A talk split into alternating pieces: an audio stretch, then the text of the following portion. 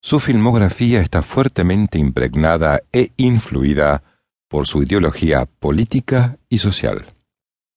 Junto a esta se encuentra su pasión inmensa por la literatura. En su caso, se trataba de una ideología definidamente de izquierda, a la cual se adhirió en su juventud.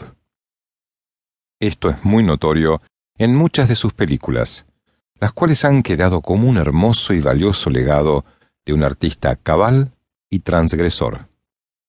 Eran tiempos de rebeldía, del llamado Mayo del 68, y el compromiso político era asumido como algo normal por muchos artistas y creadores.